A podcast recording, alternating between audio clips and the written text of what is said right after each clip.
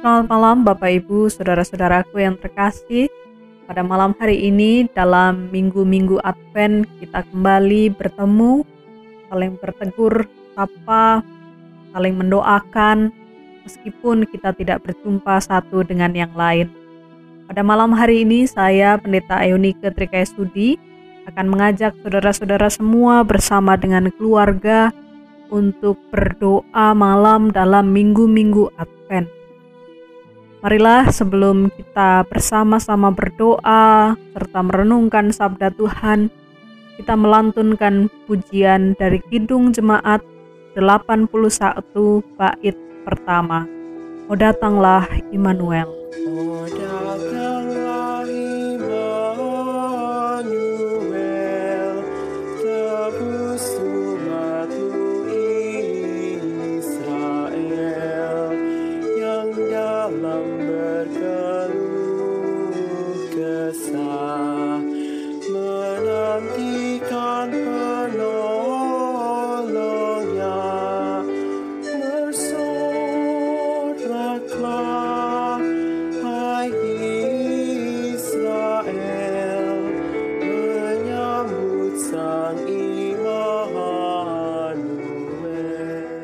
Saudaraku, marilah kita berdoa.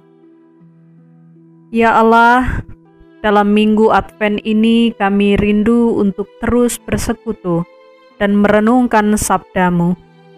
Kami mohon Engkau berkenan hadir menemani pergumulan dan masa penantian kami. Dalam namamu yang kudus, kami memohon. Amin.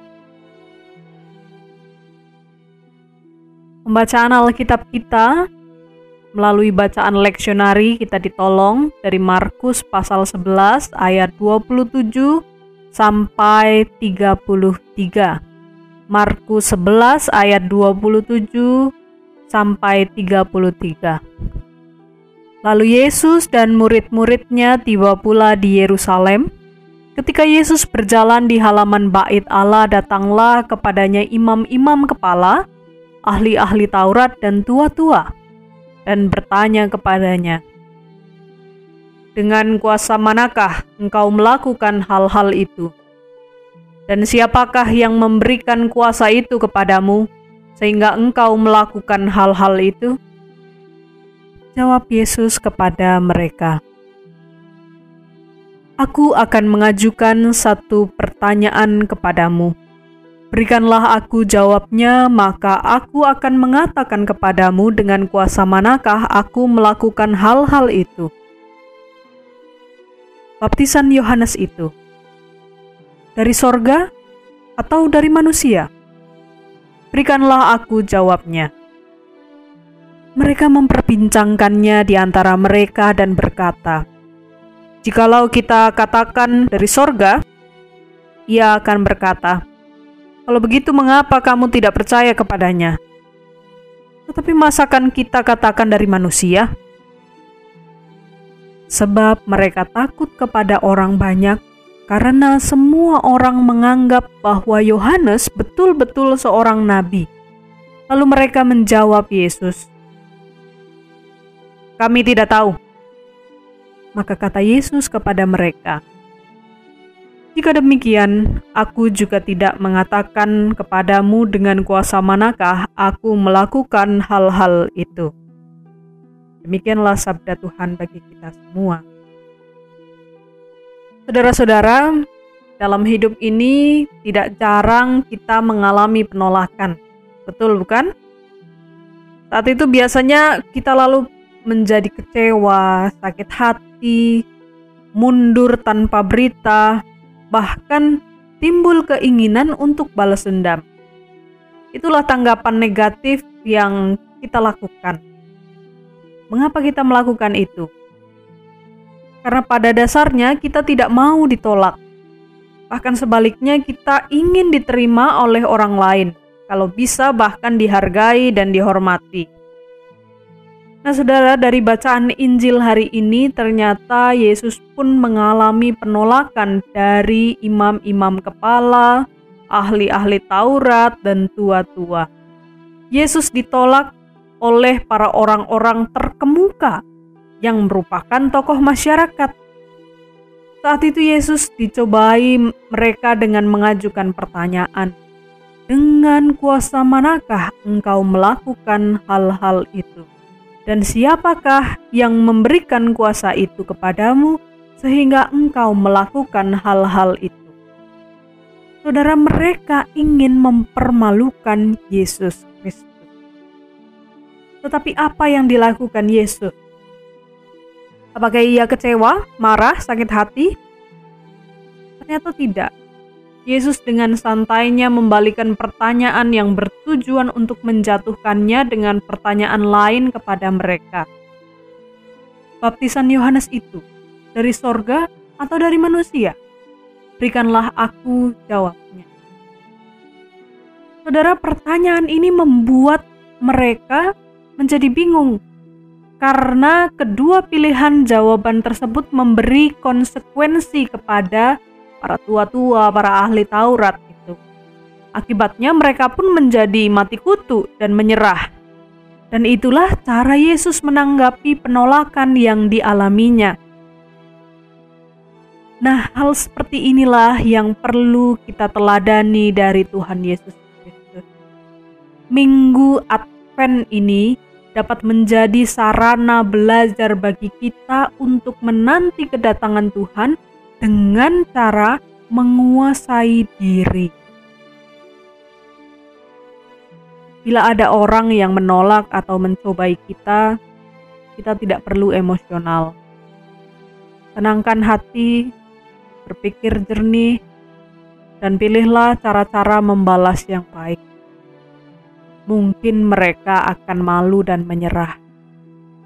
Tuhan menolong kita. Amin. Saudara, marilah saat ini adalah waktunya bagi kita untuk berdoa bersama. Mari terlebih dahulu kita menaikkan doa Bapa kami dalam versi pujian Gorga.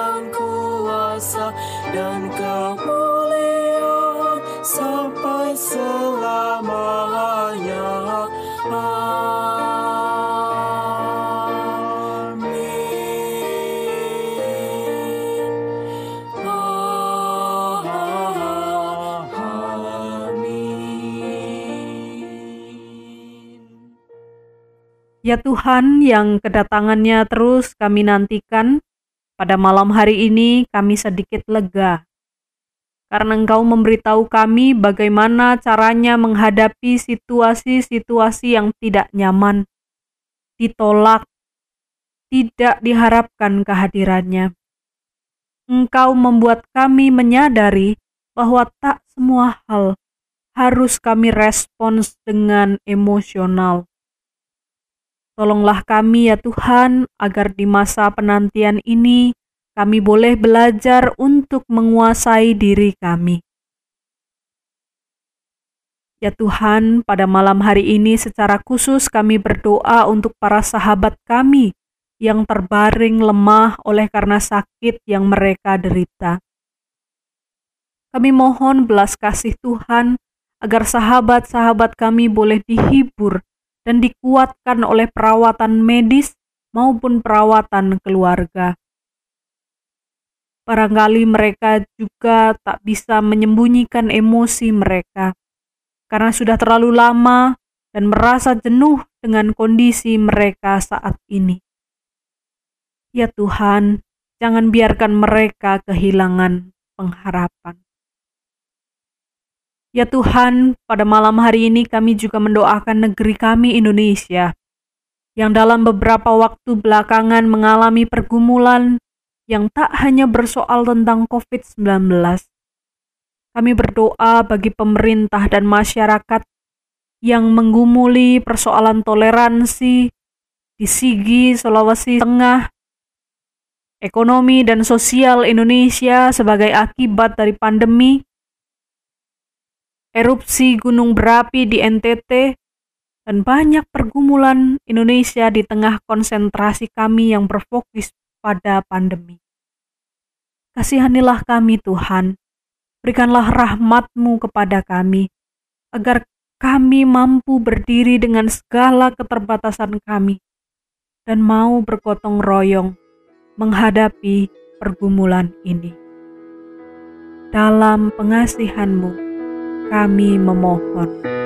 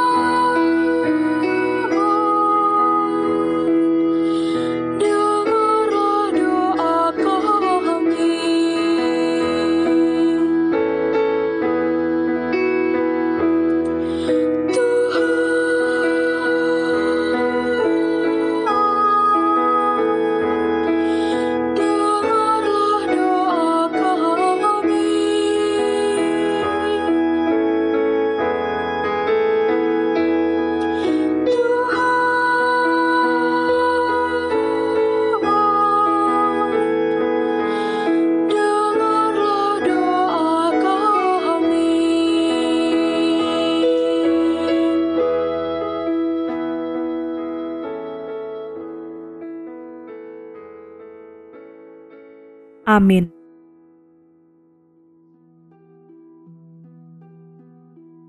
Saudara, marilah kita menutup doa malam kita pada malam hari ini dengan kembali melantunkan Kidung Jemaat 81 bait yang kelima. O datanglah Immanuel. Oh